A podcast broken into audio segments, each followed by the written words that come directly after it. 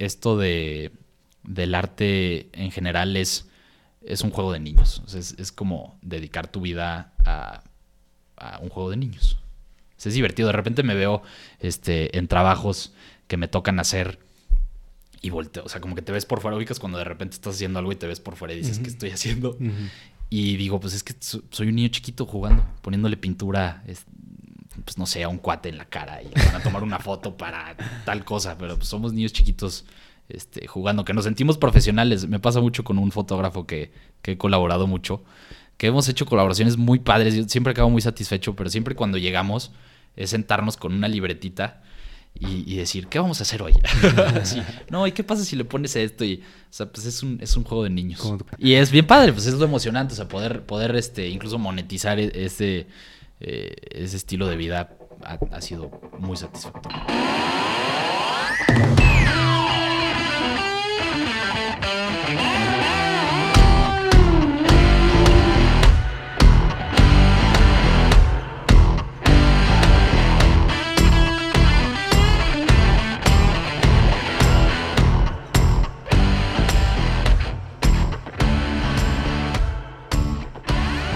Gente, bienvenidos a un episodio del podcast Cómodo el Incómodo. El día de hoy tenemos a un gran invitado, a Roy González. ¿Cómo estás, mi hermano? Bienvenido.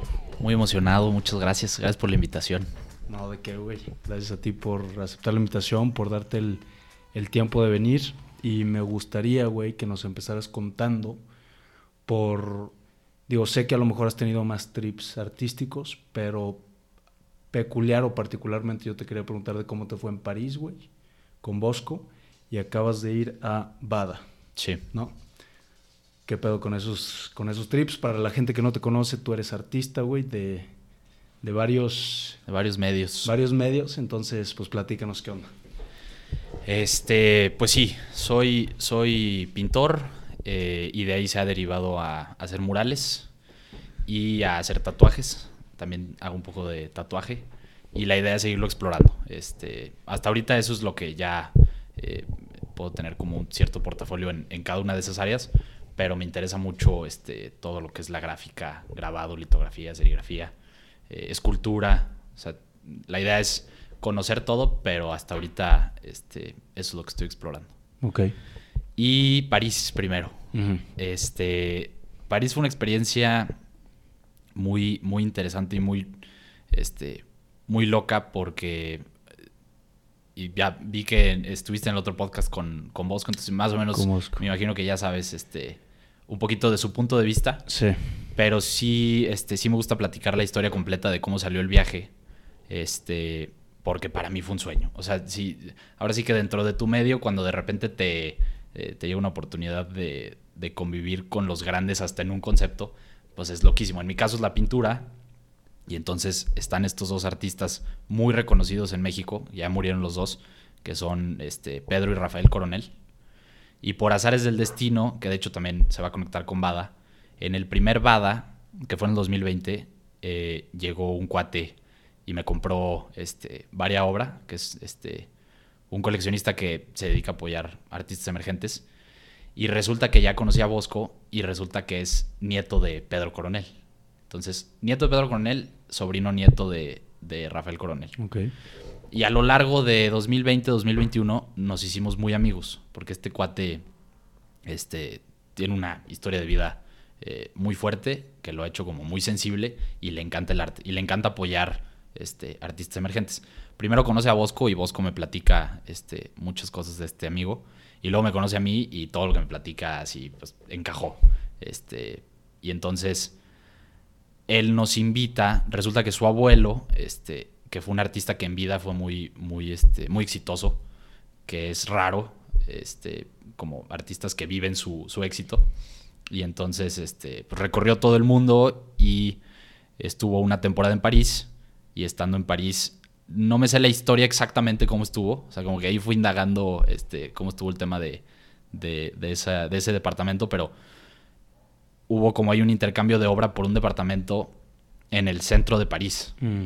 Este, que de hecho el día de hoy el edificio donde está el departamento es de los, creo que 300 edificios que son patrimonio de París y que no se pueden tirar.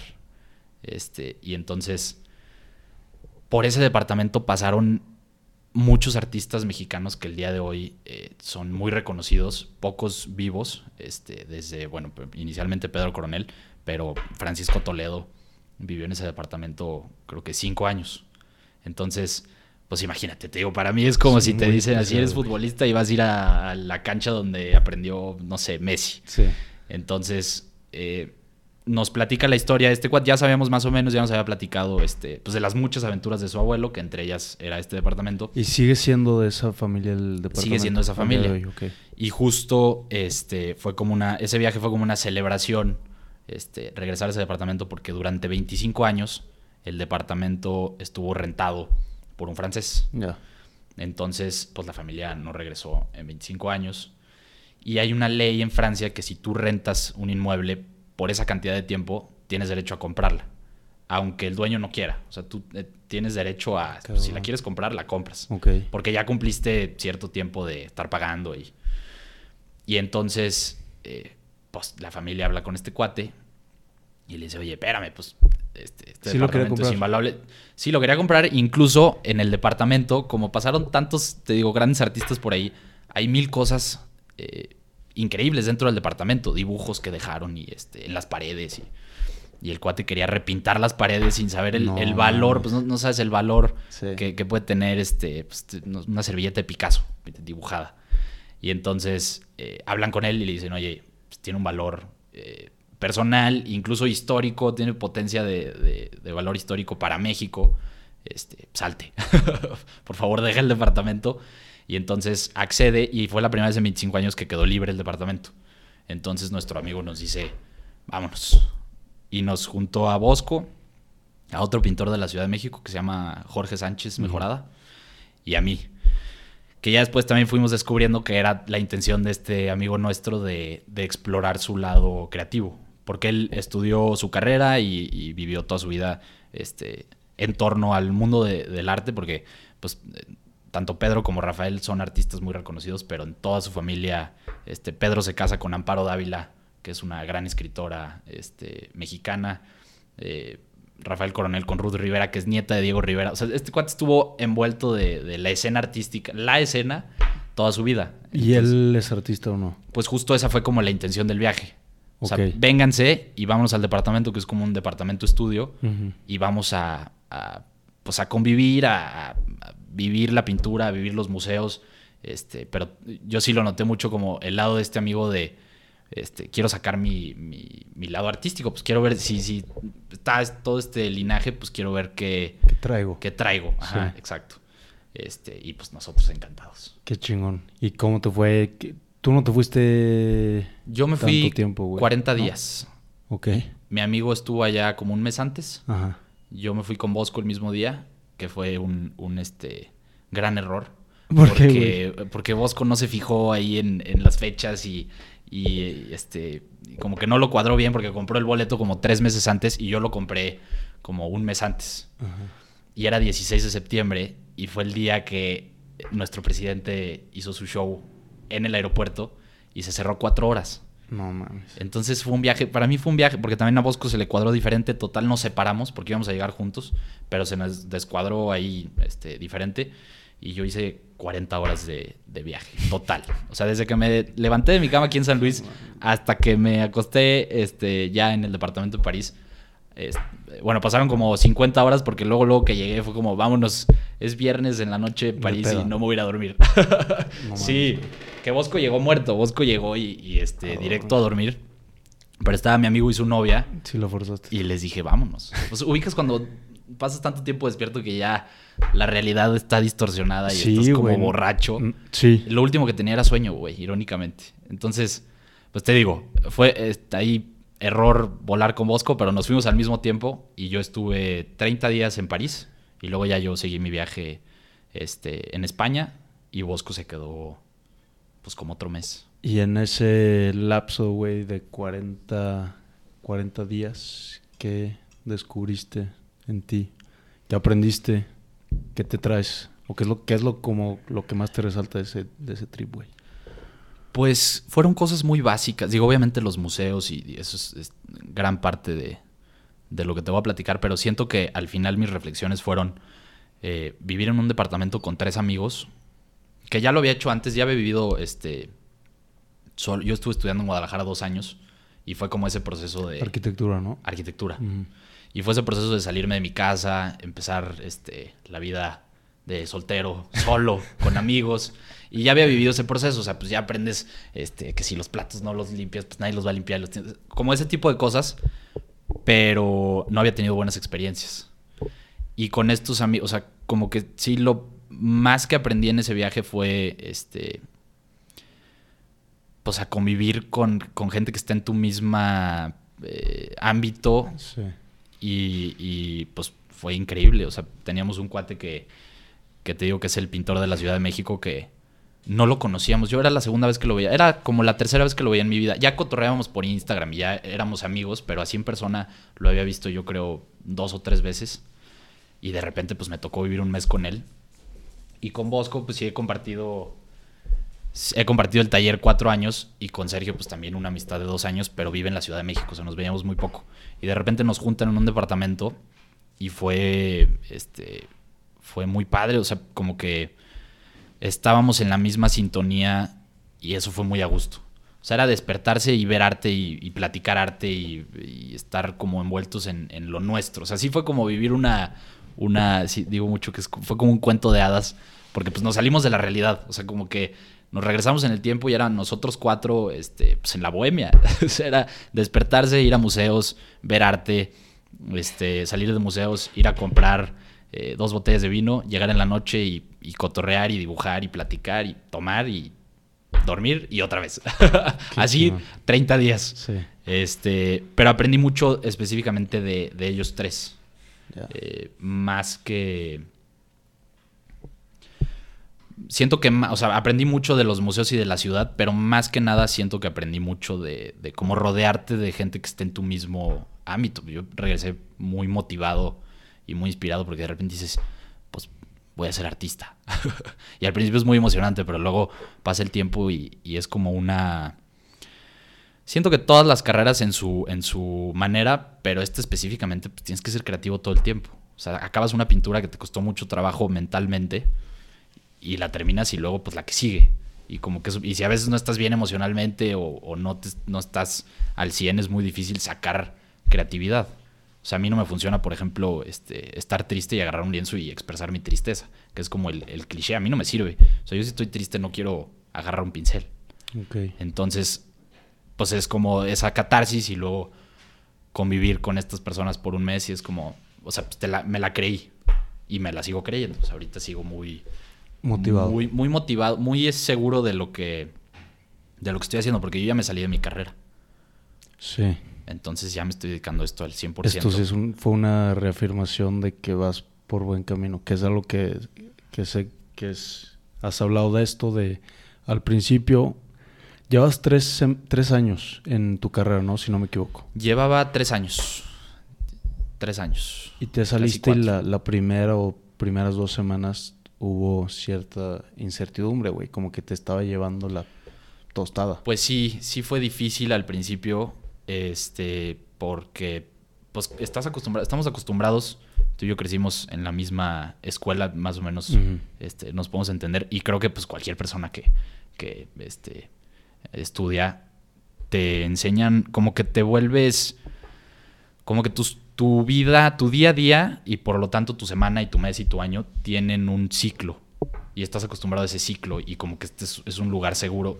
Y ni siquiera me lo había cuestionado, pero sí por primera vez fue despertarme fuera de vacaciones. Y igual suena muy tonto, pero pues así me pasó. Y fue como, ¿y ahora? ¿Y ahora qué voy a hacer? O sea, si no, porque no es como que me salí y me metí a trabajar este, con una nómina y un horario y, o sea, pues fue, órale, me salgo y, y a improvisar en la vida. Entonces, pues no fue fácil. O sea, para mí fue muy difícil como adaptarme a, a esa vida de... Porque puede ser como muy romántico decir, ah, pues la vida de bohemio y me voy a salir y voy a ser artista. Y, y- y- pero pues no, no, no, o sea, no es tan fácil como nada más soltar todo y, y ponerte a hacer lo que te gusta. Sí. Que es lo emocionante. O sea, Sí. me, me encanta y, y no hubiera cambiado mi, mi historia de vida hasta ahorita. No me arrepiento para nada. Pero pues sí es como un proceso de, de ponerte serio con lo que estás haciendo. O sea, no, es lo mismo este, tener 17 años y, te digo, y ponerte a pintar, allá ir creciendo y saber que vas a depender de eso. O regresar a la universidad, pero pues no quieres regresar a la, bueno, no quiero regresar a la universidad ahorita. Este, pues ha sido una aventura, ahora sí que ha sido una aventura todos los días. Y da miedo, las aventuras dan miedo, pero son muy satisfactorias. Y hay algo que también escuché que dijiste que me parece acertado, güey, a mi manera de ver las cosas también, que eh, pues tenemos tiempo, güey. Si vemos, o sea, podrías salirte de estudiar, güey, pintar cinco años si no te va bien, regresas y acabas tu carrera y vas a tener 27 años, güey, vas a estar bien morro todavía. Eso te han medido mucho. Creo que, pues es, es acertado, güey. ¿Qué era lo que te daba miedo? De salirte, no sé si desde que tú entraste a la carrera ya sabías que te querías salir, güey, y eran, fue no hacerle caso a esa intuición de ya me quiero salir. Una, y qué, qué era lo que te daba miedo de salirte. Pues fíjate que mi historia no fue porque no me gustara mi carrera, o sea, no, no fue porque ya no me encontraba y estaba atorado, eh, al revés, me encanta la arquitectura y, de verdad me, me fascina y, lo sé porque a todos lugares a los que voy eh, siempre estoy observando y me gusta mucho la historia de la arquitectura y te puedo, podemos platicar horas de, la historia de la arquitectura, a mí me, encanta. De hecho, en la carrera lo que más veía, se me ponía a ver los videos de, Fundación March, que hablan conferencias de pues, cualquier arquitecto y a mí me encantaba, me emociona mucho y hasta el día de hoy.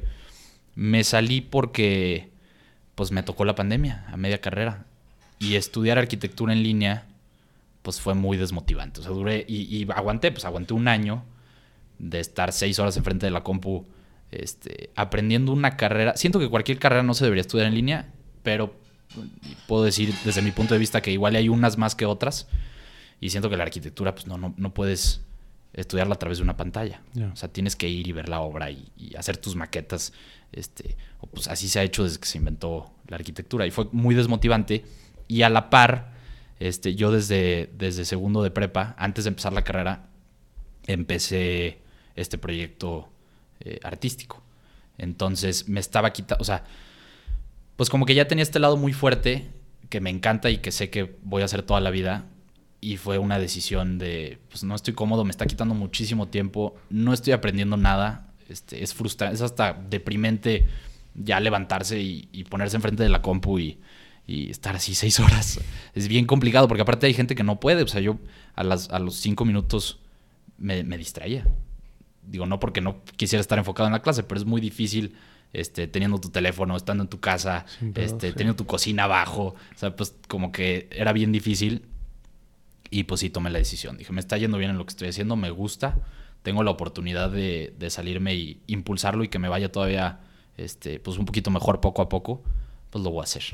Y en este punto, güey, cuando te saliste, porque em-, empezaste tu proyecto como artista, creador, segundo de prepa, ¿Ya estabas monetizando de alguna manera tu, pues, tu trabajo o saliste a decir ahora sí, ya, chingue su madre, esto es lo que voy a hacer por lo menos a corto plazo? No, desde, digo, yo digo que empecé en segundo de prepa, he dibujado y pintado toda mi vida, siempre me ha gustado, pero yo digo segundo de prepa porque fue cuando Bosco me invita a rentar nuestro primer taller. Y entonces desde ahí tuve que monetizar porque había que pagar una renta. O sea, ya me lo tomé más en serio. Y pues sí fue desde el principio así, pues, este, amigos y familiares, eh, ¿quieres un cuadro? de lo que quieras. De hecho, tenemos mucho la anécdota de, los cuadros que nos pedían al principio a Bosco y a mí. Lo que te imagines, güey. A, mí me decían, este, yo tenía mi, Instagram como, este, arroba soy Roy. No, lo tenía como arroba eh, RoyGG Y este, y entonces, pues estaba el chiste entre nosotros porque me empezaron a pedir cuadros muy raros, güey. Así, gente como extraña y, cuadros raros, como de fetiches raros, güey. Así. o sea, una vez un cuate me pidió un tríptico de, de piernas. O sea, a mí me dijo, a mí me encanta el concepto pierna-tacón. Entonces quiero que me hagas un tríptico de unas piernas con unos tacones. Y yo así, pues, tengo que pagar la renta. Entonces te, le hice sus cuadros. De hecho, por ahí están en, en mi Instagram los cuadros. Eh, seguro los tengo archivados, pero y luego, eh, este, una vez, una, un novio de una dentista me pidió una muela, este, así pintada con una de las herramientas que usan porque se lo quería regalar para el consultorio. que bueno, se entiende, pero entonces traían la broma de Roy GG Fetiches, algo así. A Roy Fetiches, me ponte ese nombre porque de verdad fue una racha al principio de, de decir, pues, o pinto lo que me gusta o, pinto comisiones y pues tengo que sobrevivir de esto. Y a- ahorita ya has tenido la oportunidad de ser un poquito más selectivo en cuanto a... Sí, año con año sí me he dedicado a, este, pues vas aprendiendo. O sea, sí recibo comisiones, pero sí desde el principio dejo muy claro, este, que es algo, o sea, me estás comprando algo que, para empezar, no, este, y siento que cada vez más, ahorita ya no me ha pasado, o sea, este, quería ver como alguna anécdota reciente, pero realmente ya, este, me buscan por mi obra. Mm. Y eso era lo que quería lograr. Y justo fue como irme eh, limitando o limitando a, mi, a, los- a Al la gente interesada a decirle, oye, pues no te voy a pintar este, a tu perro, pero pues ve, ve mi concepto, ve mi portafolio y si te gusta algo te puedo, o sea, pues te puedo pintar mi concepto. Y que sepas que estás comprando algo que no existe. Entonces, este, pues, si me estás buscando, que sea por mi obra. Y así decidí hacerlo yo. O sea, no tiene nada de malo pintar comisiones, pero yo a mí lo que me gusta es explorar mi concepto y que la gente se identifique. Entonces, pues va a ser, prefiero que tengas un cuadro que yo pinte con mucho gusto, que se ve el feeling, a ver un cuadro ahí todo tieso de un perro que se ve que no disfruté. este, yo, sí me explico, o sea, Sí, sí, sí, yo tú. personalmente. Eh, entonces, pues sí ha sido un proceso de, de ir puliendo, pues cómo me percibe la, la gente, los coleccionistas. ¿Cuáles son tus referencias, güey? O cómo...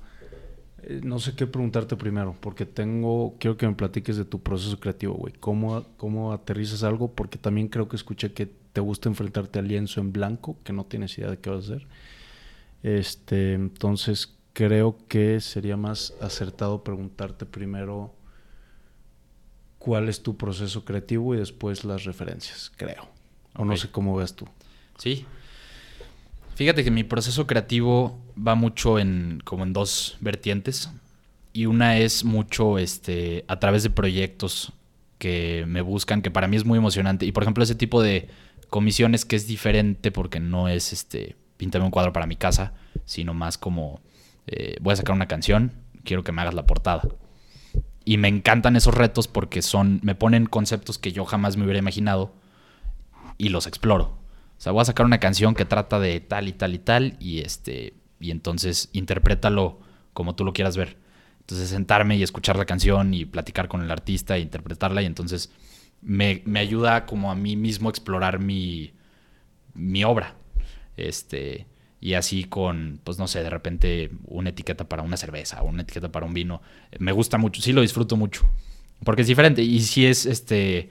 O por ejemplo, los últimos murales que me ha tocado hacer han sido para, para este. Eh, restaurantes o tiendas como muy específicas. Entonces, de gente como muy apasionada que, que vamos del mismo lado. Entonces, me gusta mucho sentarme con la persona varias veces, que me platiquen incluso su historia de vida, o sea, cómo fue que empezaron este, ese negocio o esa pasión por el café, por ejemplo. Y, entenderlo muy bien y luego ya sentarme en mi taller y pensarlo y, y desarrollarlo. Pero yo jamás me hubiera puesto a hacer una pintura de un café, por ejemplo. Este, ese es, ese es una... Dime, dime. Sí, es, es que eh, eh, ese proceso, güey, se me hace. Ahorita creo que ibas a decir del- de, tú lo que sale ti como para. Bueno, no sé.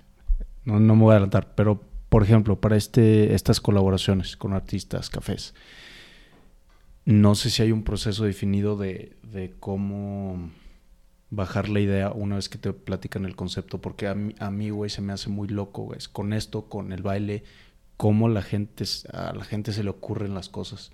Como si yo te platico un concepto de, del café, ¿qué, qué traes en la cabeza, güey? Como Pa' para que que se te ocurra eso, ¿sabes? Se me hace Sí, bien, claro. bien pinche loco y es- pues está, está cool. No sé si hay, es algo que tengas identificado o definido de qué va pasando.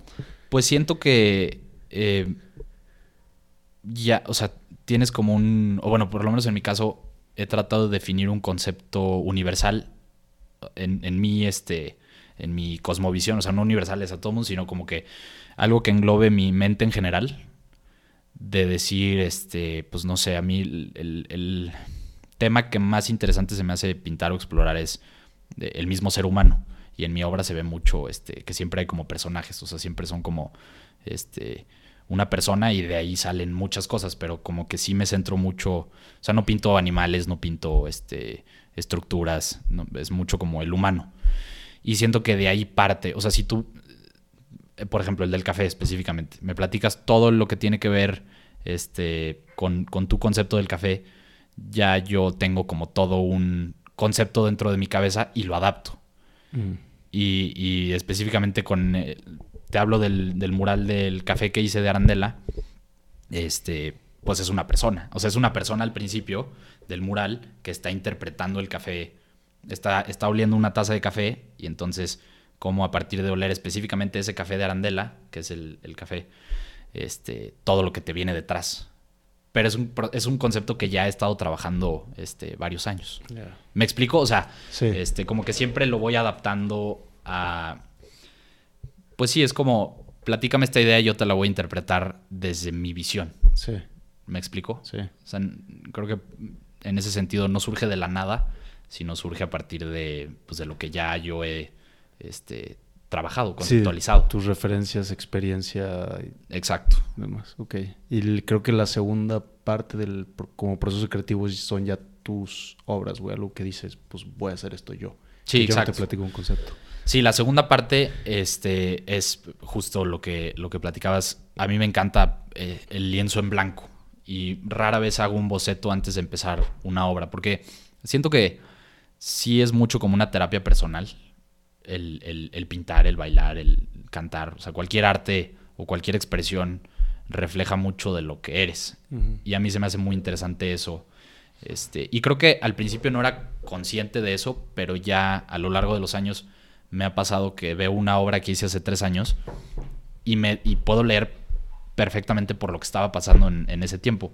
Y es muy, o sea, va a sonar muy romántico, pero por los colores, por las figuras, por la posición, digo, ah, pues ahí estaba bien contento o ahí estaba pasando por algo difícil.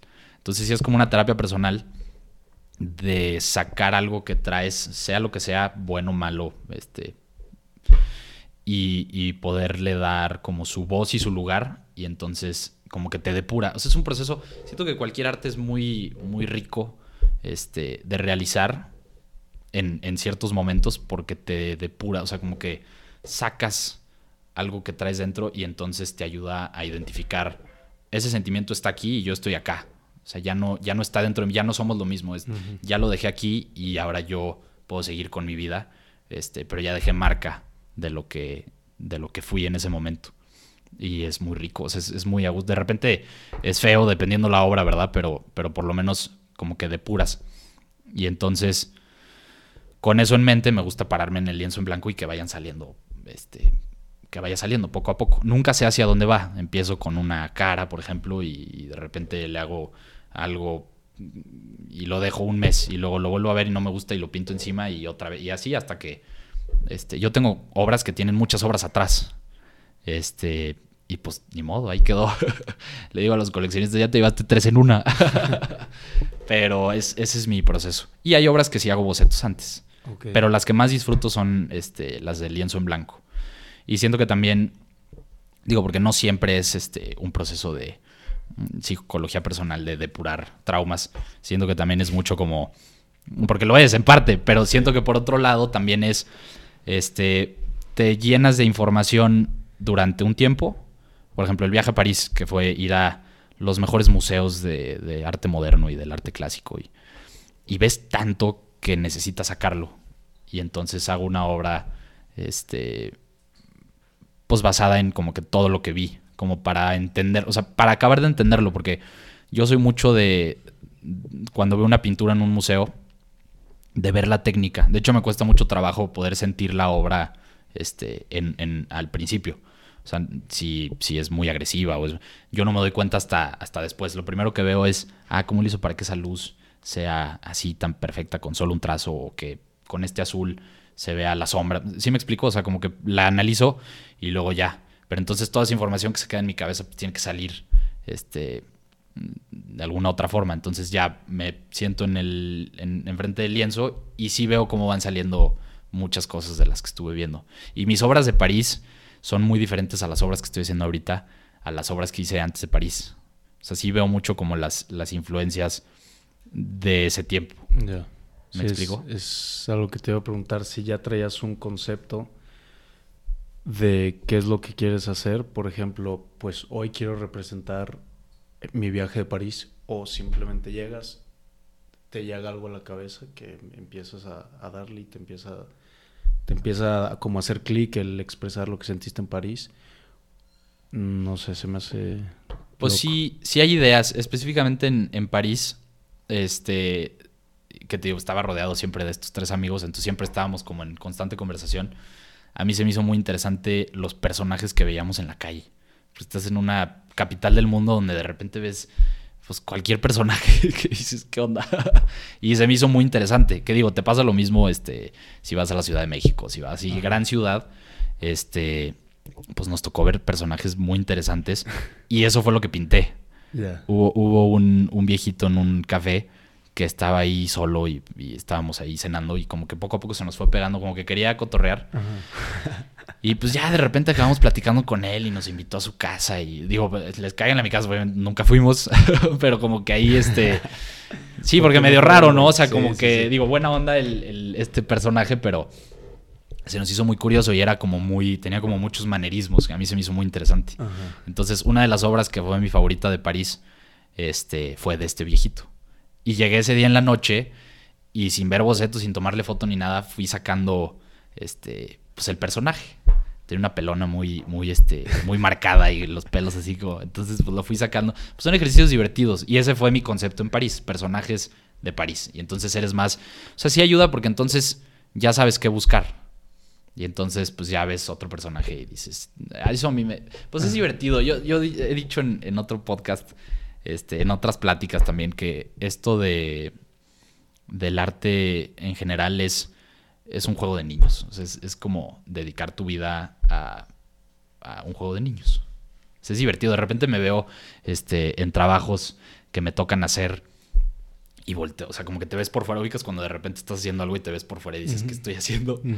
Y digo, pues es que so- soy un niño chiquito jugando, poniéndole pintura, este, eh, pues no sé, a un cuate en la cara y van a tomar una foto para tal cosa, pero pues somos niños chiquitos este, jugando, que nos sentimos profesionales. Me pasa mucho con un fotógrafo que, que he colaborado mucho, que hemos hecho colaboraciones muy padres. Yo siempre acabo muy satisfecho, pero siempre cuando llegamos es sentarnos con una libretita y, decir, ¿qué vamos a hacer hoy? No, ¿y qué pasa si le pones esto? Y, o sea, pues es un, es un juego de niños. Cuando, cuando te invita tu amigo, güey, en primaria a comer a su Sí, casa y a jugar. Y dices, ¿qué, qué vamos a ¿Qué hacer? vamos a hacer hoy? Sí, Bueno. exacto. Y es bien padre, pues es lo emocionante, o sea, poder, poder este, incluso monetizar e- ese, eh, ese estilo de vida ha, ha sido muy satisfactorio. Hoy le das, es algo que también le pregunté a Bosco, güey, que me intriga de los artistas, si en algún momento determinas que tus obras están terminadas o como que dices, pues, pues ya, güey, ya tiene que salir esta, siento que no está acabada, pero pues ya tiene que salir. O si dices, este pedo ya se acabó. No, yo sí soy muy tajante con, con las pinturas. Y, y de hecho, este, pues compartiendo el taller con Bosco cuatro años, sí fue, o sea, fue suficiente tiempo como para tener varias pinturas en las que yo decía, ya, quedó. Y Bosco llegaba ahí, no, carnal, ahí la sombra como que le falta. Yo decía, no, ya acabó. Y al principio le hacía mucho caso. Y este, y no, pues sí, le metía más y, y, la obra terminaba más padre, o sea, pero sí, este, como que poco a poco sí ha sido más, eh, te digo, tajante decir, ya la terminé. Y así quedó, y, y- y de hecho tengo pinturas que, este, de repente me toca, me invitan a pintar en vivo, y entonces me gustan mucho esas obras que, que quedan, este, así como quedó en el, en el evento o en el lugar. Este, tengo una obra que incluso eh, tenía ahí como unas crayolas acuareleables y no tenía agua y me servían este el vasito de cerveza ahí de cortesía. Y pues con cerveza agarré la cerveza y me puse a acuarelear ahí toda la obra. Y pues quedó ahí manchada de cerveza la obra. Y ya así quedó. Y no le he vuelto a meter mano. Y hay otras que sí este se quedan en mi taller y ahí las dejo y de repente este ya sea por ocio o porque no sé sí las agarro y les sigo metiendo pero ya de repente digo ya así quedó. Y no las vuelvo a tocar. ¿Y hay obras que no sacas porque no te gustan? No, fíjate que este todas mis obras eh, las expongo. O sea, no, no tengo nada guardado así mío mío. Este, no. Tengo una sola obra que es mía, que es así, no, que de hecho me la llevé a Bada, este, como de carnada. Este, y me la quisieron comprar y no la vendí. ¿Por qué de carnada? Porque está muy chingona. Sí, porque yo dije, esta obra no la voy a vender. Y está muy chico. Bueno, a mí me encanta. Y de hecho Sí. fue la obra favorita de la feria. O sea, realmente este, mucha gente eh, tenía mucho interés en esa obra. Y dije, no la voy a vender. Y igual y, y me dolió. O sea, me dolió porque, este, pues sí, pues es muy fácil, ¿no? Decir como ya y pues te, te Claro. pagan y, y, pues ya, te alivianaste. Pero esa, o sea, como que sí, es la primera obra que me pasa que sí es como, es mi obra. O sea, esta obra es para mí, para, este, para mis hijos, para mis nietos. O sea, que se quede en, en- conmigo. Sí. Este, pero es la única. Todas las demás sí me gusta exponerlas, me gusta que vayan y vengan y salgan y este es la única obra con la que he sido como aprensivo y es la primera vez que lo hago. Es una obra que tiene como ocho meses apenas. Ya. Me da la impresión, güey, que eres. Por, digo, no, no habíamos interactuado mucho antes, güey. Nos conocíamos de, pues, de Sí, la eventos, qué pedo, Eh, sí. Pero hasta ahí. Pero me da la impresión que no eres una persona tan perfeccionista y prefieres ir sacando las cosas. Hay un concepto muy interesante que a mí me gusta, güey, porque yo me identifico, porque más o menos soy así. La neta, no me fijo tanto en que las cosas salgan tan bien. No tengo un pedo del que es, que es la regla del 80%, que mi 80% de hoy, güey, probablemente es el 100% de ayer.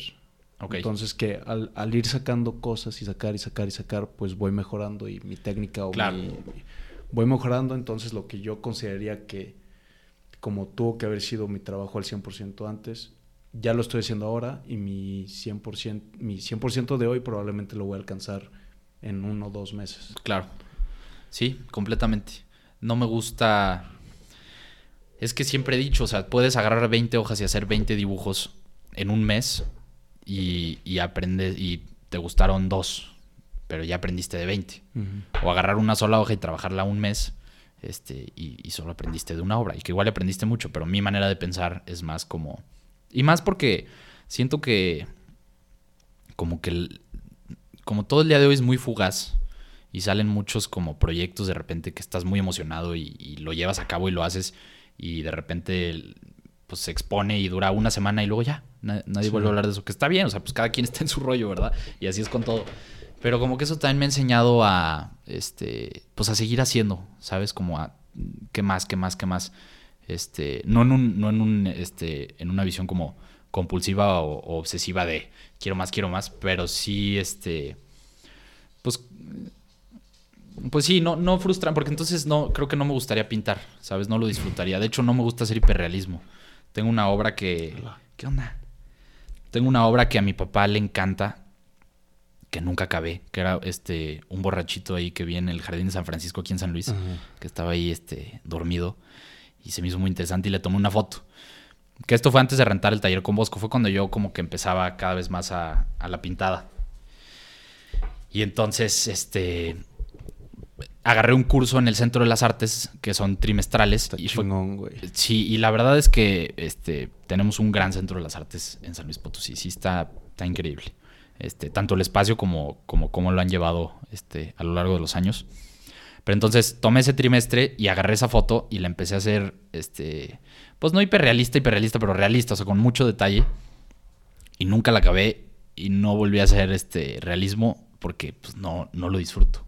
O sea, yo soy más del trazo y, pues como dices, este, no tan apegado. ¿Qué onda? Vente.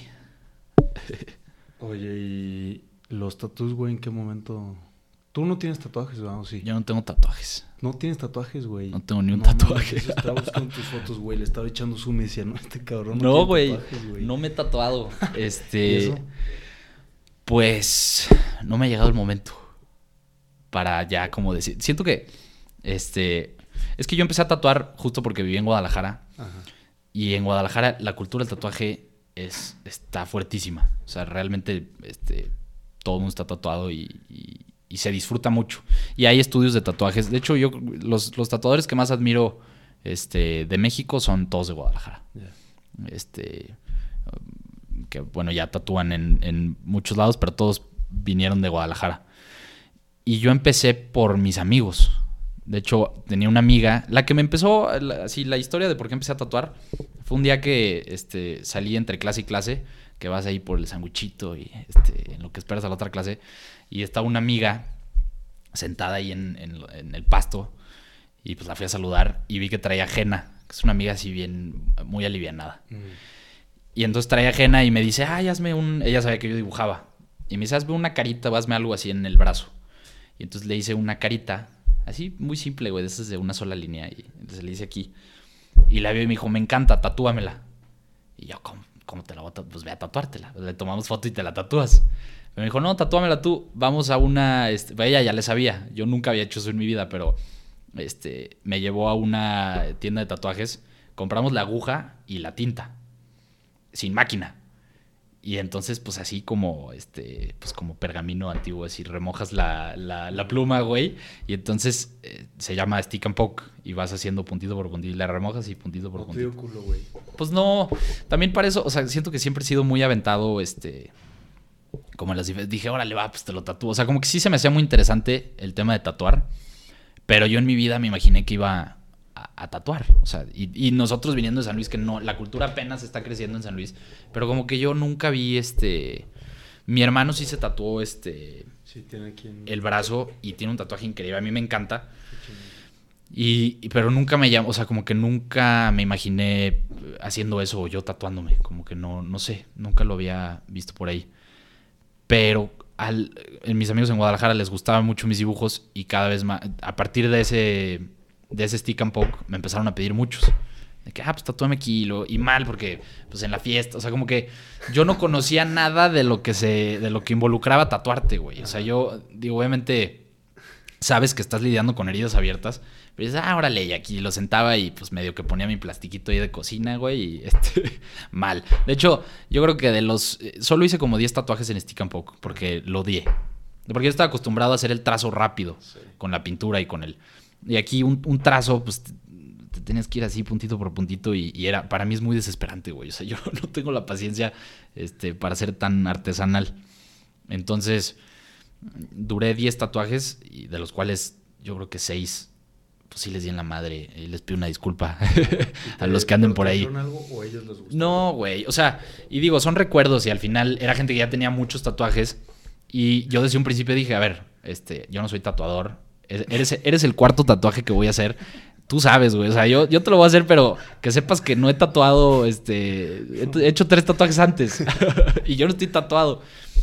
Y entonces, pues era más como de cotorreo. Pero sí me tocó, pues de repente, este, güey, en una fiesta como con 15 personas alrededor viendo. Y pues yo así todo nervioso con la.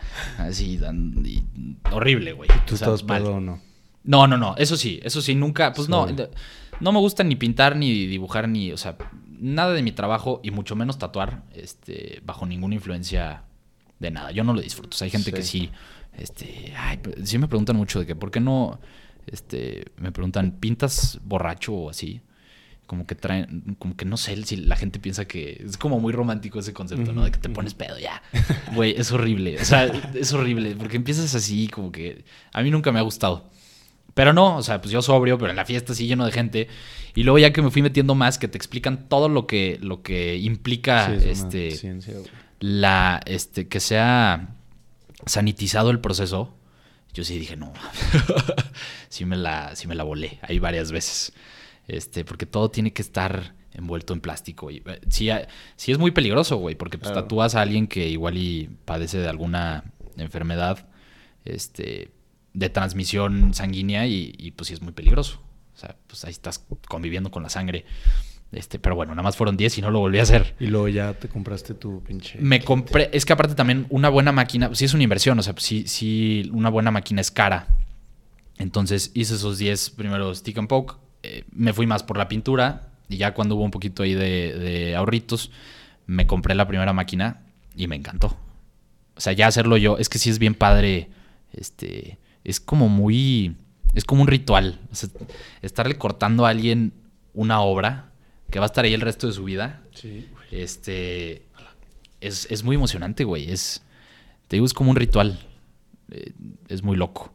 Y he tenido procesos muy catárticos con, con la tatuada. Una vez tatué a un güey, este, le tatué la espalda y yo no sabía, pues también vas aprendiendo, ¿no? Que las, las, que no te tienes que aventar una sesión de 20 horas, que lo puedes dividir en, en, sesiones, porque pues no, como que al principio no tiene, o bueno, yo no tenía noción de cuánto me podía tardar en un tatuaje. Y hubo una vez que me eché uno de 9 de la noche a 7 de la mañana sin parar, así dándole toda la espalda. Y salí drenado, güey. O sea, como que, este, no sé, no, no está tan fácil. O sea, sí es como un arte que requiere mucho respeto. Eh, a mi punto de vista. Claro. Porque le estás dejando una obra a alguien en la piel por el resto de la vida eh, a base de cortadas que pues yo no me lo tomo a la ligera. O sea, yo sí, de hecho, todos mis tatuajes son personalizados y todos son platicando con la persona. Como lo que te platicaba de los murales y así. Este, me gusta eh, sentarme contigo y que me platiques cuál es tu trip y lo diseño contigo y hasta que tú estés cómodo, eh, pues entonces ya hacemos el tatuaje. ¿Sí me explico? O sea, sí es como mucho eh, de persona a persona. Pero es un proceso bien padre. O sea, como que cada vez me gustó más, pero no, no esperaba para nada. Este, porque, pues, güey, los tatuadores así que yo admiro mucho traen, traen sus historias de que sí, yo me tatué la pierna y está así. Yo desde No, chiquito no, sabía. güey. Y chingón, güey, pero pues no, yo la verdad es que este, lo mío era dibujar y pintar y a la gente les gustaron mis, mis diseños. Y, y poco a poco me fui metiendo hasta que me, me gustó muchísimo, güey. O sea, ahorita sí, sí de repente me pasa que este, estoy en mi taller pintando y sí es como este sentimiento de, ah, ya quiero tatuar, ¿sabes? O sea, sí es como muy emocionante. En Tailandia, güey, creo que fue. Me tocó ver.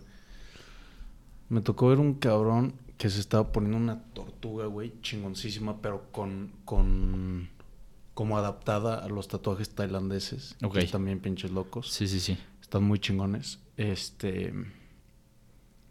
Así que, digo, no, no creo que sea como el. Pues sí lo estaban haciendo así como con un pinche palo, así, no sé, bien Sí, raro. pues es eso, güey. Ese es lo, lo básico del, del stick un poco. Nada más ahí es como con un martillito. Ajá. Si quieres aquí, déjalo, no pasa nada, Sí, güey. Sí, Bueno, no pasa Está nada. bien loco. Y en, en- no sé si ahí, güey, o en Los Ángeles creo que me tocó ver tattoo shops que están abiertas cerca de los antros. Y la gente que sale peda, güey, se va a poner ahí. Es que es un negociazo, güey. Es un negociazo, güey. Y yo no estoy de acuerdo con eso. Sí, no, no, no. O sea, yo en lo personal, este, y siento que así es en todo. O sea, es- esa es mi manera de pensar y de ver el arte, porque también, este, digo, cambiando de tema, pero sobre el mismo concepto, eh, el mundo de los NFTs, Sí. que, pues, están estas plataformas donde de repente hacen colecciones de, de unos como un avatar, y entonces hacen 10.000, que hay unos muy chingones, ¿eh? También, o sea, sí tengo que decir, tengo un cuate que, a eso se dedica, este, que se aventó una colección de 10.000 avatares que están increíbles. Y fue una chamba de cuatro meses y está muy bien armados. Eso sí, se puede hacer muy bien. Pero luego, así como muy genérico, este, o sea, siento que siempre está ese lado en el arte, que por eso es importante que, que la gente se sensibilice y haya mucho arte de buena calidad, este, aunque sea muy subjetivo, pero de buena calidad. O sea, aunque hagas un garabato, pero que sea un garabato que, que tenga mucha calidad, este, siento que es muy importante que, que nos rodeemos de eso como sociedad, porque es muy fácil como este, caer en un producto que no aporta nada. Así lo veo yo, o sea, igual es como mi frustración.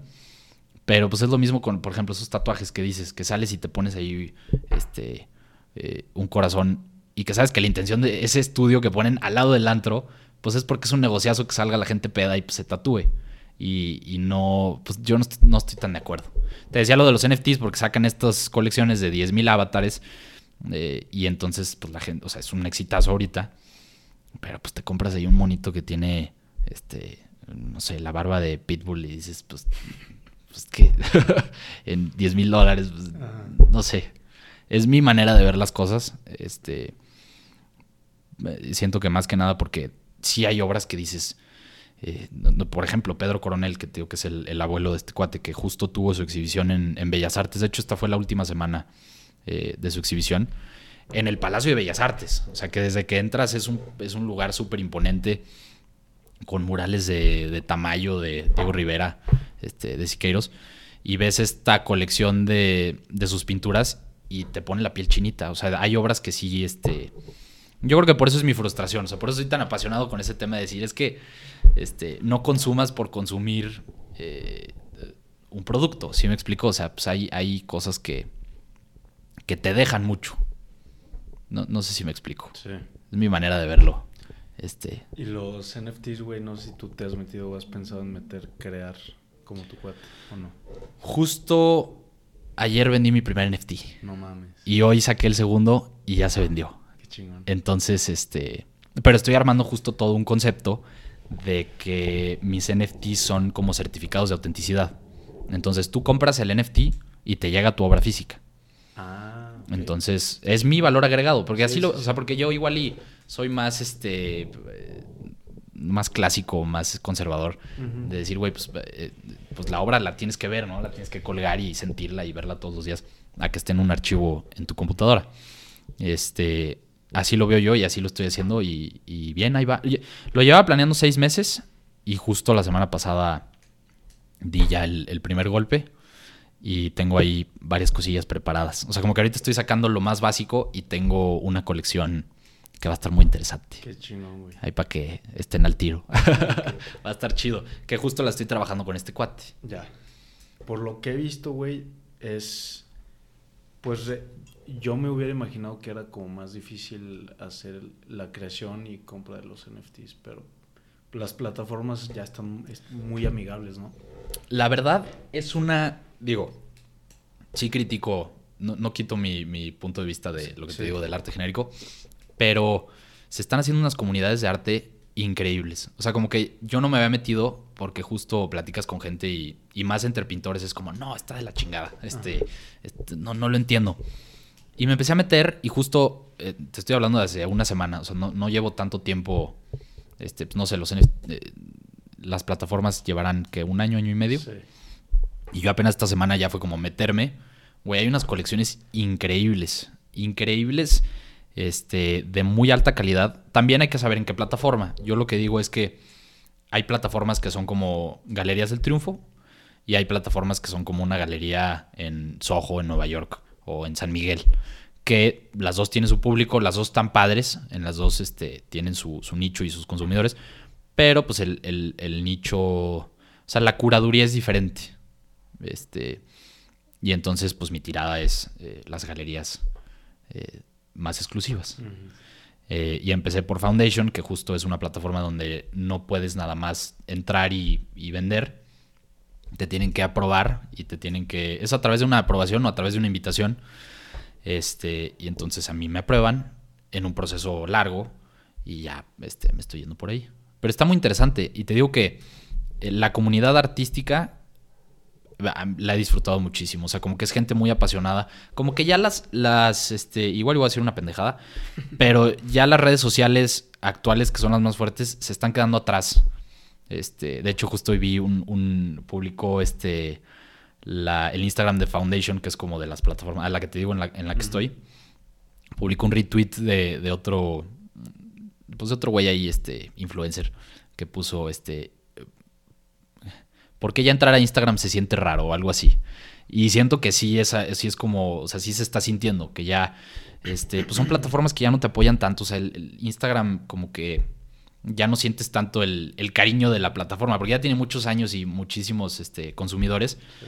pero en estas plataformas entras y luego, luego, te digo, llevo una semana y, y me han escrito bien, más a través de Twitter y así, que es por donde se está moviendo, y a través de la misma plataforma, este, pues muy amigable, güey, muy chingón, de que, ah, tu trabajo está bien padre y me llegan, este, eh, pues mensajes muy chingones y, y, y, de hecho, o sea, apoyándome a mí, pero también pidiéndome apoyo, de que, güey, está bien chingón, este, mándame una invitación, porque también, ya que vendes, te dan invitaciones para crecer más la comunidad. Este, entonces, pues, está padre, lo estoy disfrutando mucho. Y si está muy polarizado en, en la comunidad del arte el entrarle o no entrarle. No sé si es algo que ¿Qué te hace? Entre artistas, no, entre ah, artistas. ya, ya, ya. Sí es, sí, sí es algo que está muy marcado de. Pues los que sí están, los que no están, les caga porque. Digo, no sé cuál es el razonamiento o los fundamentos para que pues, sí o no le entres. No sé. Yo lo que. Lo que. Mi opinión. Pero bueno, de entrada, o sea, para contestarte rápido, sí, algunos sí, y otros están bien emocionados y, y están bien interesados. Pero sí, sí hay como. Pues te digo, estás acostumbrado a pintar sobre el lienzo 5 o 10 años y de repente te dicen se están vendiendo obras en cantidades sí, no, que no, no te imaginas. No, que eso es lo interesante. Yo lo que digo y, y mi punto de vista este, es que los como existían los mecenas en, en este, el Renacimiento y los florentinos y tenían ahí a, que eran los mecenas que agarraban un artista y entonces pues ya era como esa libertad de expresión de no me tengo que preocupar por sobrevivir, me voy a poner a pintar o a esculpir o como fue con Miguel Ángel y que eran los dueños de las grandes empresas o los que inventaron la economía y este pues ahora los mecenas son los dueños de, las grandes empresas de tecnología. Entonces hay mucha gente que es muy sensible al arte y quiere invertir y pues ya su mundo pues sí se está haciendo como, ¿sabes? O sea, pues es este mundo digital. O sea, los grandes mecenas pues son los de las compañías de, de, de tecnología y pues ahí están. Y yo lo único que opino es, tanto como puedes hacer un grabado físico y una pintura este, física, pues puedes hacer una obra digital y es parte de tu portafolio y ahí está. O sea, yo no voy a dejar de pintar este, por NFT. De hecho, te digo, mi, todas mis pinturas y mis obras son, este, que yo haga NFT, pues están este, respaldadas en una obra física, con toda una historia y, y te llega tu obra certificada y firmada. Eh, es mi manera de verlo. Uh -huh. Siento que no te puedes pelear, siento que, no sé, fíjate que el, yo creo que la gente de mayor edad que más admiro este, es la que más se mantiene al día a día. O sea, que puedas hablar con una, una persona ya este, viejita, que te hable como niño, a mí siempre me ha impresionado mucho eso. Te pongo de ejemplo a Mauricio Fernández, que es muy controversial, uh -huh. pero es un cabrón que este, pues, tiene TikTok y tiene niñas de 7 años viéndola como, y dices, wow, este cabrón que tiene la edad de, pues no sé, mi abuelo, y, y pues ahí está, eh, viendo qué más y qué más, y, y está emocionado y de repente te enseña su sopa en su plato de calabaza y está cagado y o sea se me, se me hace muy impresionante. La gente que se adapta es la que la que se mantiene. Claro. Entonces no creo que haya que estar peleados. Y este es una comunidad bien chingona. A mí me está gustando mucho. Qué o sea chingón. como que eh, muy amigable muy hay unas colecciones de verdad increíbles. Este ahorita hay una de una chava que vive en Etiopía y se está dedicando a fotografiar los peinados de las etnias este, de Etiopía que son muy extravagantes. Y entonces el NFT es un 360 de, la, de los diferentes este, personajes con sus peinados. Está increíble, güey. Está increíble. Si yo tuviera el dinero. Y se venden en 6 Ethereum. O sea, también, te digo, está el mercado y la gente lo está apoyando. Pero ya es un mercado global, con una moneda global. Uh -huh. Este. A mí se me hace muy interesante. Sí, a mí también se me está En, en lo personal, güey. Sí. y la neta es que no me he clavado tanto, güey, pero... Es que Pues- lo padre es que puede. Eh, perdón que te interrumpa, pero entra todo. O sea, no nada más. Lo que está muy padre es que, por ejemplo, si eres chef, yo, yo he visto chefs que meten una foto de su menú y ese es el NFT. Pero entonces, si tú lo compras y son chefs con este, varias estrellas Michelin, tú lo compras y te viene incluido con una cena. O sea, el chef vuela donde tú estés en el mundo y te ofrece una cena para 15 personas con sus mejores platillos. O hay bailarines que graban una coreografía y la pueden monetizar y entonces, este, pues hay para todo. O sea, eso, está bien padre, que puedes este, seguir moviendo tu, pues vivir del arte, más que nada. O sea, sí necesitamos gente que, que, sí se necesita saber que puedes vivir del arte porque necesitamos más arte de mejor calidad cada vez. Siento que es muy importante. O sea, yo estoy muy convencido de lo que estoy haciendo porque, porque el arte y la cultura es, es lo que nos mantiene vivo. O sea, si no, ¿por qué seguiría? No, no, te lo, no te puedes comer una obra. O sea, no sobrevives, este, no, no es supervivencia básica, pero es como eh, alimento para, para el alma, no sé. ¿Me explico? Es muy importante. ¿Y en algún momento, güey, has sentido algún... o tenido un momento de bajón en el que digas, mierda, que... Mm, ahorita no estoy tan convencido o a lo mejor me quiero rajar, güey. No sé si te llegó a ese momento. Güey, me... cada semana. Realmente, güey. O sea, sí me pasa mucho que estoy pintando y, y sí, y lo disfruto mucho, pero sí tengo momentos en los que digo, ¿qué estoy haciendo? O sea, porque tengo amigos que son ingenieros y que son este, físicos y, y otras carreras que como que son, es muy tangible. O sea, no tengo... De hecho, lo que me aliviana mucho es que aquí en San Luis hay una comunidad de artistas muy chingona, que nos apoyamos un chingo y que convivimos todo el tiempo. Sí. Eso me aliviana cañón.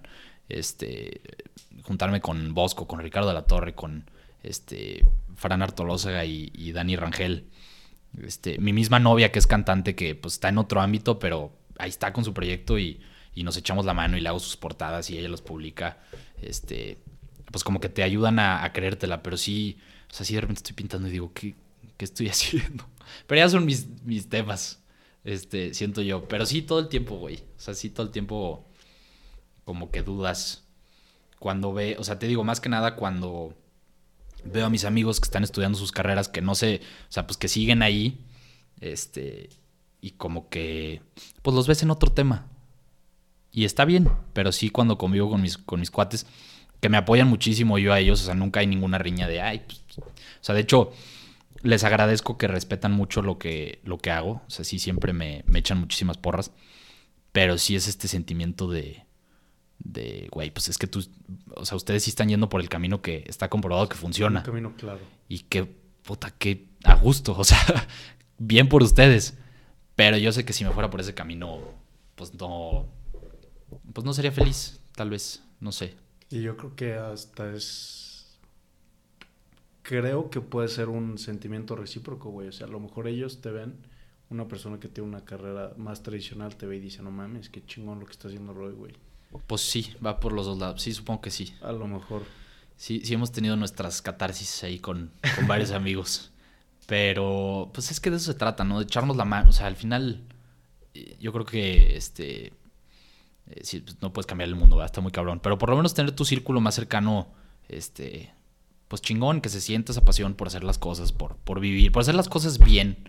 Este, y creo que sí me he dedicado a, a eso con mi, con mi círculo de amigos más cercanos. Sí, está chingón eso que ya es este, esa comunidad como muy...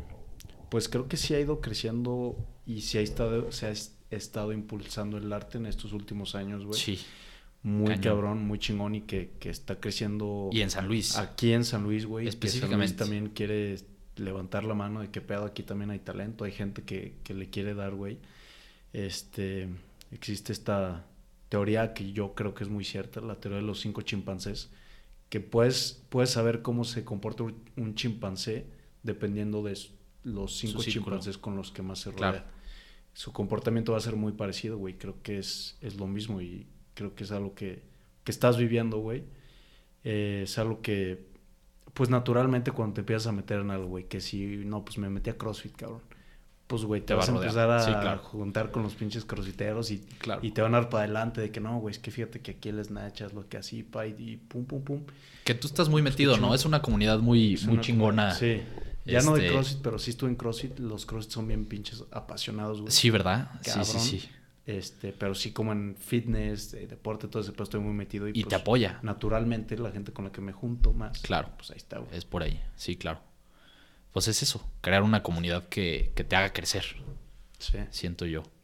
Este, y pues ahí vamos. O sea, la verdad sí, sí digo con mucho orgullo que, este, específicamente en San Luis, porque ya nos me ha tocado este, ir a México o Guadalajara, amigos artistas de allá como en el mismo medio, que me dicen, oye, güey, pues invítanos a la próxima exhibición que hagan en San Luis. O sea, ¿qué, qué pedo los de San Luis? O sea, como que ya se está haciendo algo, por lo menos en México, de los de San Luis. Y pues a mí me da un chingo de gusto. Claro. O sea, porque pues lo hemos estado trabajando, güey. La verdad es que hemos ido contra marea este, un poco aquí en San Luis porque la gente no estaba acostumbrada. O sea, pues no, eh, pues no estaba acostumbrada, simplemente es eso. O sea, no es que sean de una u otra manera, nada más no había y entonces la gente al principio como que no lo entiende, pero luego lo ves que la gente lo disfruta mucho y, y, pues de eso se trata. Por eso estoy tan convencido de, de, de dedicarme a esto. Qué chingón. Y sigue pendiente la carrera de arquitectura, nada Ah, más sí, ahorita. sí, Sí, te digo, me encanta, güey. De verdad me apasiona mucho y me encanta. Pero sí creo que pues tienes que dedicarle mucho tiempo a algo si quieres ser bueno. O sea, el que mucho abarca poco aprieta. Porque puedo ser pintor y arquitecto. Y de hecho tengo amigos que lo son y son buenísimos para las dos cosas. Este, varios. De hecho es como muy común el, el arquitecto pintor. Pero pues igual no es mi momento ahorita. Pues lo que platicábamos, no tengo prisa. O sea, Sí. si estudio la carrera a los 30 y ya tuve una carrera de 10 años de pintor, este, pues no, no tengo ningún problema. Qué chingón. Mi hermano, pues para cerrar te voy a te quiero hacer unas preguntitas, güey. O no sé, algo que te algo más que te gustaría No, ya, ya depuré. antes de, antes de cerrar, güey. Ya depuré. Te digo que estaba muy emocionado, este, sí lo quiero comentar, estaba muy, muy emocionado de, de venir a tu podcast porque este, había visto que es una conversión muy, muy cómoda y con la libertad de, del tiempo y de la, de la Sí. expresión. Este, he estado por ahí en, en podcasts donde lo tienen como muy limitado y, y como que traía las ganas de, de ya así un lugar donde poder platicar pues mil cosas que traigo y que pues sí las quiero platicar. o sea, pues sí, sí quiero este, sacarlas y, y compartirlas. Este, te agradezco mucho. Sí, güey, es que siento que en, en formatos cortos, hay gente que le gustaron los formatos cortos, güey, y existen porque me imagino que hay gente que los consume. Y a mí al principio me decían mucho de que, güey, es que están muy pinches largos, güey. O sea, ¿quién escucha una hora, Pues es una hora y media, dos sí. horas? Pero a mí me gusta ese formato, los podcasts que yo consumo duran, hay episodios de cuatro horas, güey, cinco Sí, horas. yo- igualito, güey. Entonces, Y, y creo que eh, es preferible que dos personas se echen las dos horas y de verdad les llegue, te, te conozcan bien, este, a mil que escuchen 15 minutos de, de quién eres. sí, Así pienso yo, güey. Sí, porque no... es más puro. alguien no puede, creo yo, eh, llegar a conocerte, güey, o a la persona invitada en 15 minutos, como que está muy superficial y ya un- eh, se empieza a cocinar la plática a la media hora, güey. Sí, ya completamente. empieza a, a conocer a la persona, la conversación empieza a entrar en profundidad, güey, y ya puedes, pues, conocer realmente la, la- a la persona o al invitado que, que se presenta, güey. Completamente, güey. Así lo veo yo. No, está muy chingón. Te vuelvo a agradecer. No, a ti, güey. Gracias. Te voy a... Vamos a empezar con la primera pregunta, güey. Platícame cómo es un día en tu vida. No sé si hay rituales, rutinas que tengas todos los días, comidas, güey, meditaciones, este, ejercicio, lo que tú hagas en tu día. Este, fíjate que es muy, es muy variante. O sea, por lo mismo me pasa mucho que de repente una semana me tengo que ir a, a Guadalajara. O sea, como que no he podido estructurar mi día y quiero, pero de verdad no, no he podido porque siempre se me rompe y entonces me desmotiva. Eh, porque de repente sale chamba en Guadalajara o en México, te digo, y este, o algún, sabes, como que siempre me tengo que estar moviendo, o por ejemplo sale un mural que solo puedo trabajar de 7 de la mañana a 2 de la tarde, porque es restaurante y abre, entonces eh, es complicado, pero sí me gusta levantarme temprano siempre, porque sí, este, pues al que madruga Dios lo ayuda es muy sabia esa frase, güey, o sea, sí, sí te rinde más el día, este, y ya improviso en mi día. O sea, como que estoy aprendiendo a disfrutar, improvisar en mi día. Sé lo que tengo que hacer, pero por ejemplo, hoy, este.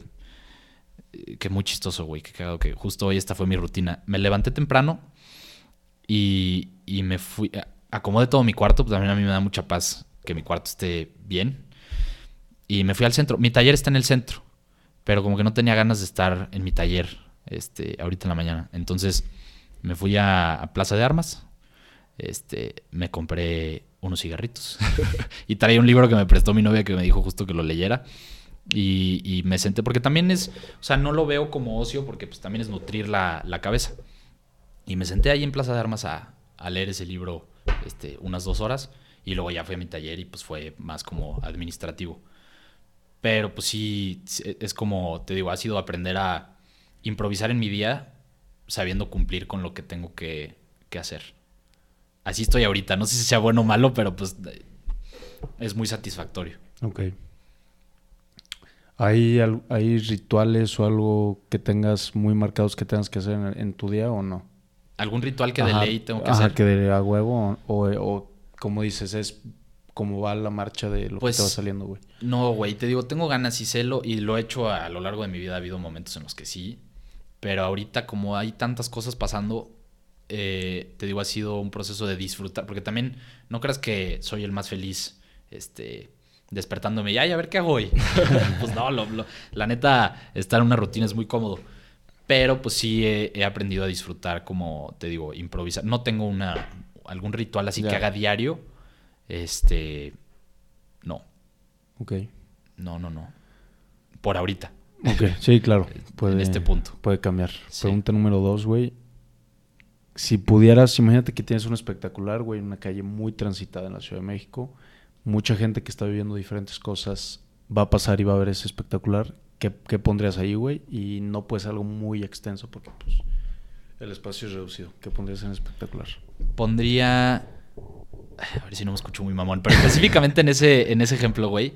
eh, y ya lo había pensado antes. Qué chido que me, qué chido que me pones ese ejemplo. Pondría una foto o una pintura del cielo. ¿Por qué?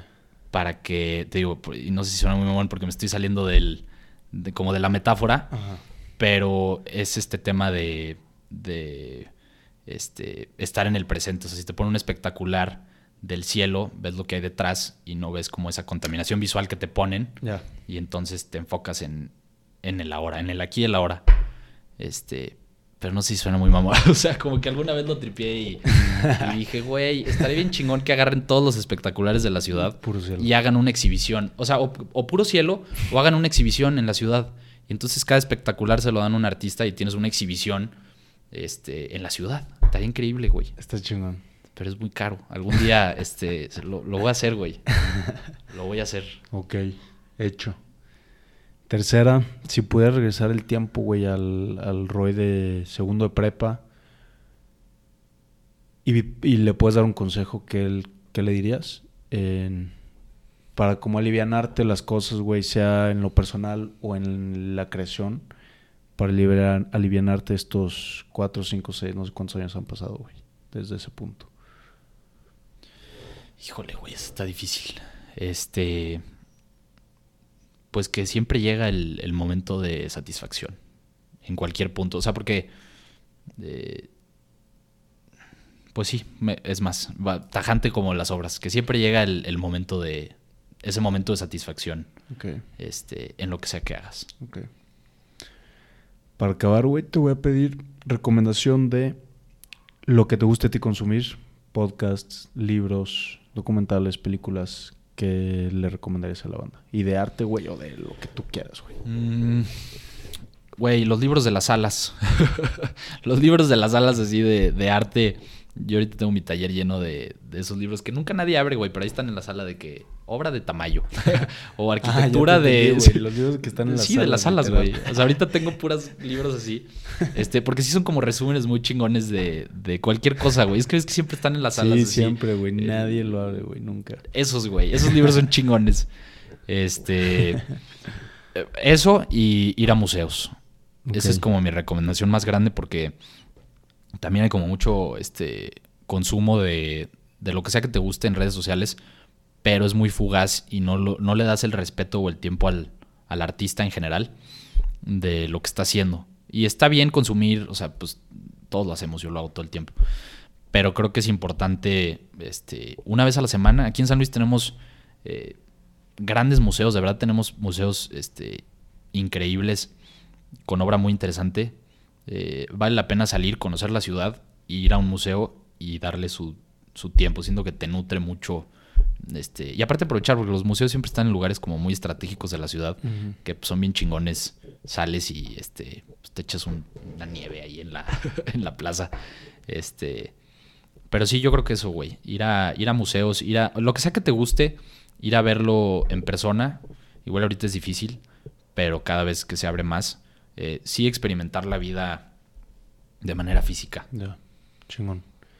Mi hermano, otra vez te agradezco, güey, por esta gran conversación. Estuvo muy chingón. A mí me, me gustó mucho, güey. No sabía muchas cosas que me platicaste. ¿Dónde te puede encontrar la gente en redes sociales? Igualmente, te agradezco mucho. Este, estoy como Soy Roy en Instagram y así estoy en, en Twitter también y en Foundation. Los NFTs, ¿qué pedo? Los ¿Dónde N- encuentran? Eso, pues puede ser a través de mi Twitter, ahí están todos los links, pero la página en la que yo me muevo, la plataforma, es Foundation. Este, y estoy como Soy Roy. En todos lados estoy como, como Soy Roy. Se me quedó. Dije, bueno, ya. Chingón, pues Pero gracias, güey. Otra vez gracias a toda la banda Gracias a ti, hermano. que se quedó escuchando hasta el final. Y vámonos. Ok. Ahora sí. Eh, bonus, extra, contenido Exclusivo. exclusivo. Paguen. ¿Qué, qué proyectos traes, güey? Este. Ahorita ando justo con el. a punto de, de sacar la colección de NFTs. NFT, NFTs. Este. Ahí en, en Foundation. eh, que va a estar muy interesante. Estoy colaborando con. Con Alexandro Guso, que es el cuate que te platicaba. Este. Y con Dex, que es el bajista de Caloncho. Ah, que me está haciendo la música para los loops. Este, entonces va a estar muy interesante. Ahorita estoy sacando obras de serigrafías físicas que ya tenía, pero estuve trabajando un grabado en, en el taller Atelier Reneta C en París, que igual y Bosco te platicó un poquito de, ese taller, pero es un taller impresionante donde este, pues, Picasso hizo sus últimos grabados y, y Miquel Barceló ahí hace toda su obra gráfica y tuvimos oportunidad este, ahora sí que por la- el carisma de Don Bosco. Y pues trabajamos ahí. Y basado en ese grabado que hice, voy a sacar toda una serie. Y igual, es como un certificado de autenticidad. El que lo compre le llega el grabado este, hecho en París. Ese es uno. Y de obra física, este, ahorita estoy en proceso de hacer dos murales aquí en San Luis. Ya verán por dónde. No se puede decir. Este, no se puede decir todavía. Ok. Pero ¿Cuándo- ya, ya los irán viendo. Porque este va a salir hasta abr- abril, como mediados o finales de abril. En mediados o finales de abril. marzo. Bueno. Bueno, el primero va a ser en Concha, ahí en abajo de Flamingos, y probablemente en Flamingos ahí haga alguna intervención. Este, pero cumplen cinco años, entonces quieren hacer ahí todo como un mural conmemorativo. Este, y el otro sí queda ya ahí, Queda este, pendiente. más queda pendiente. Este, y pues nada, ah, estoy a punto de abrir mi taller de tatuajes. Eso también es muy importante que lo ¿Dónde los sepan. Este, tengo mi taller, te decía en el centro, en una casa que se llama Casa Maca, que es un proyecto nuevo, que está increíble. Si están aquí en San Luis, vale la pena darse una vuelta porque es, es una casa que, este, pues ya no le pides nada a, a- a San Miguel o, o sea, realmente eh, la arreglaron muy padre y es como un mercadito en la parte de abajo. Eh, está Arandela, está Tipioca, está este, la barra de Villacastel, que Mm. para mí es, eh, junto con Flamingos, de las mejores barras de cócteles que hay en San Luis. Este, Amanecer Huasteco. Y arriba este, es una casa con patio central. Entonces yo arriba acomodé ahí este, unas habitaciones para hacer mi taller. Y una de esas habitaciones va a ser el estudio de tatuajes. Este, que me emociona mucho porque eh, he, he estado tatuando en, en estudios en Guadalajara y en México increíbles y siento que en San Luis hace falta, hasta donde yo he visto, hay estudios aquí en San Luis muy chingones, pero justo como ese concepto este, que siento que va más con, con lo mío, no lo he visto y pues lo voy a hacer yo. Este, y va a estar muy interesante, va a estar padre.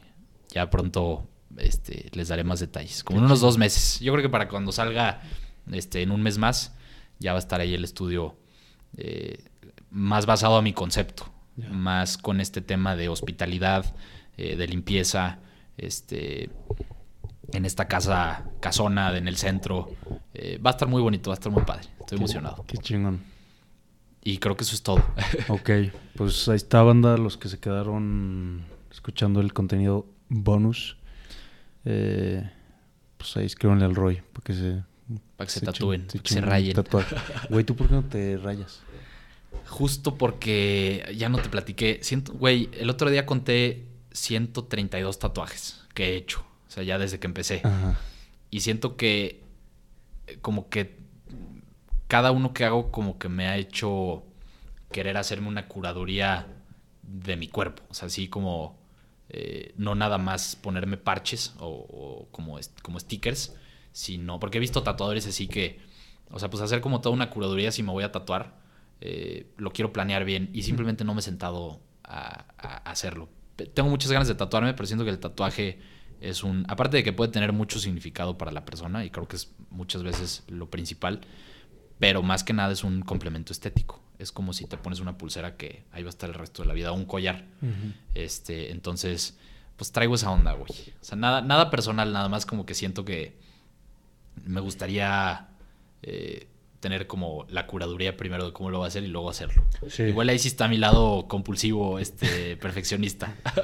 Pero sí, A mí no me gusta, güey, lo que dices, cómo se ve cuando como que no se ve una unidad de todos los tatuajes. Por ejemplo, gente que tiene muchos tatuajes en los brazos, que tienen tatuajes diferentes. Me gusta más cuando es- está todo el, el- el- el pinche conjunto, güey. Así que un Claro. Zeus con un pinche mar así súper Y todo- sí, todo- güey, claro. Toda la manga así súper chingona. A mí también, ¿no? Y hay conceptos bien chingones, güey. Hay tatuadores que, por ejemplo, usan el, el corazón como el centro de luz. O sea, porque si te vas a hacer una, un jarrón aquí y un vaso acá, para que tengan coherencia, agarran el, el pecho como el centro de luz. Y entonces, si tienes un vaso aquí, la luz viene desde acá y te sombrean este, al lado. Entonces, por donde lo veas, es muy estético. Mm. Hay conceptos bien locos, güey, bien chingones. Eh, pero sí, yo voy más de tu lado. O sea, más por ahí. Qué chingón. Vámonos.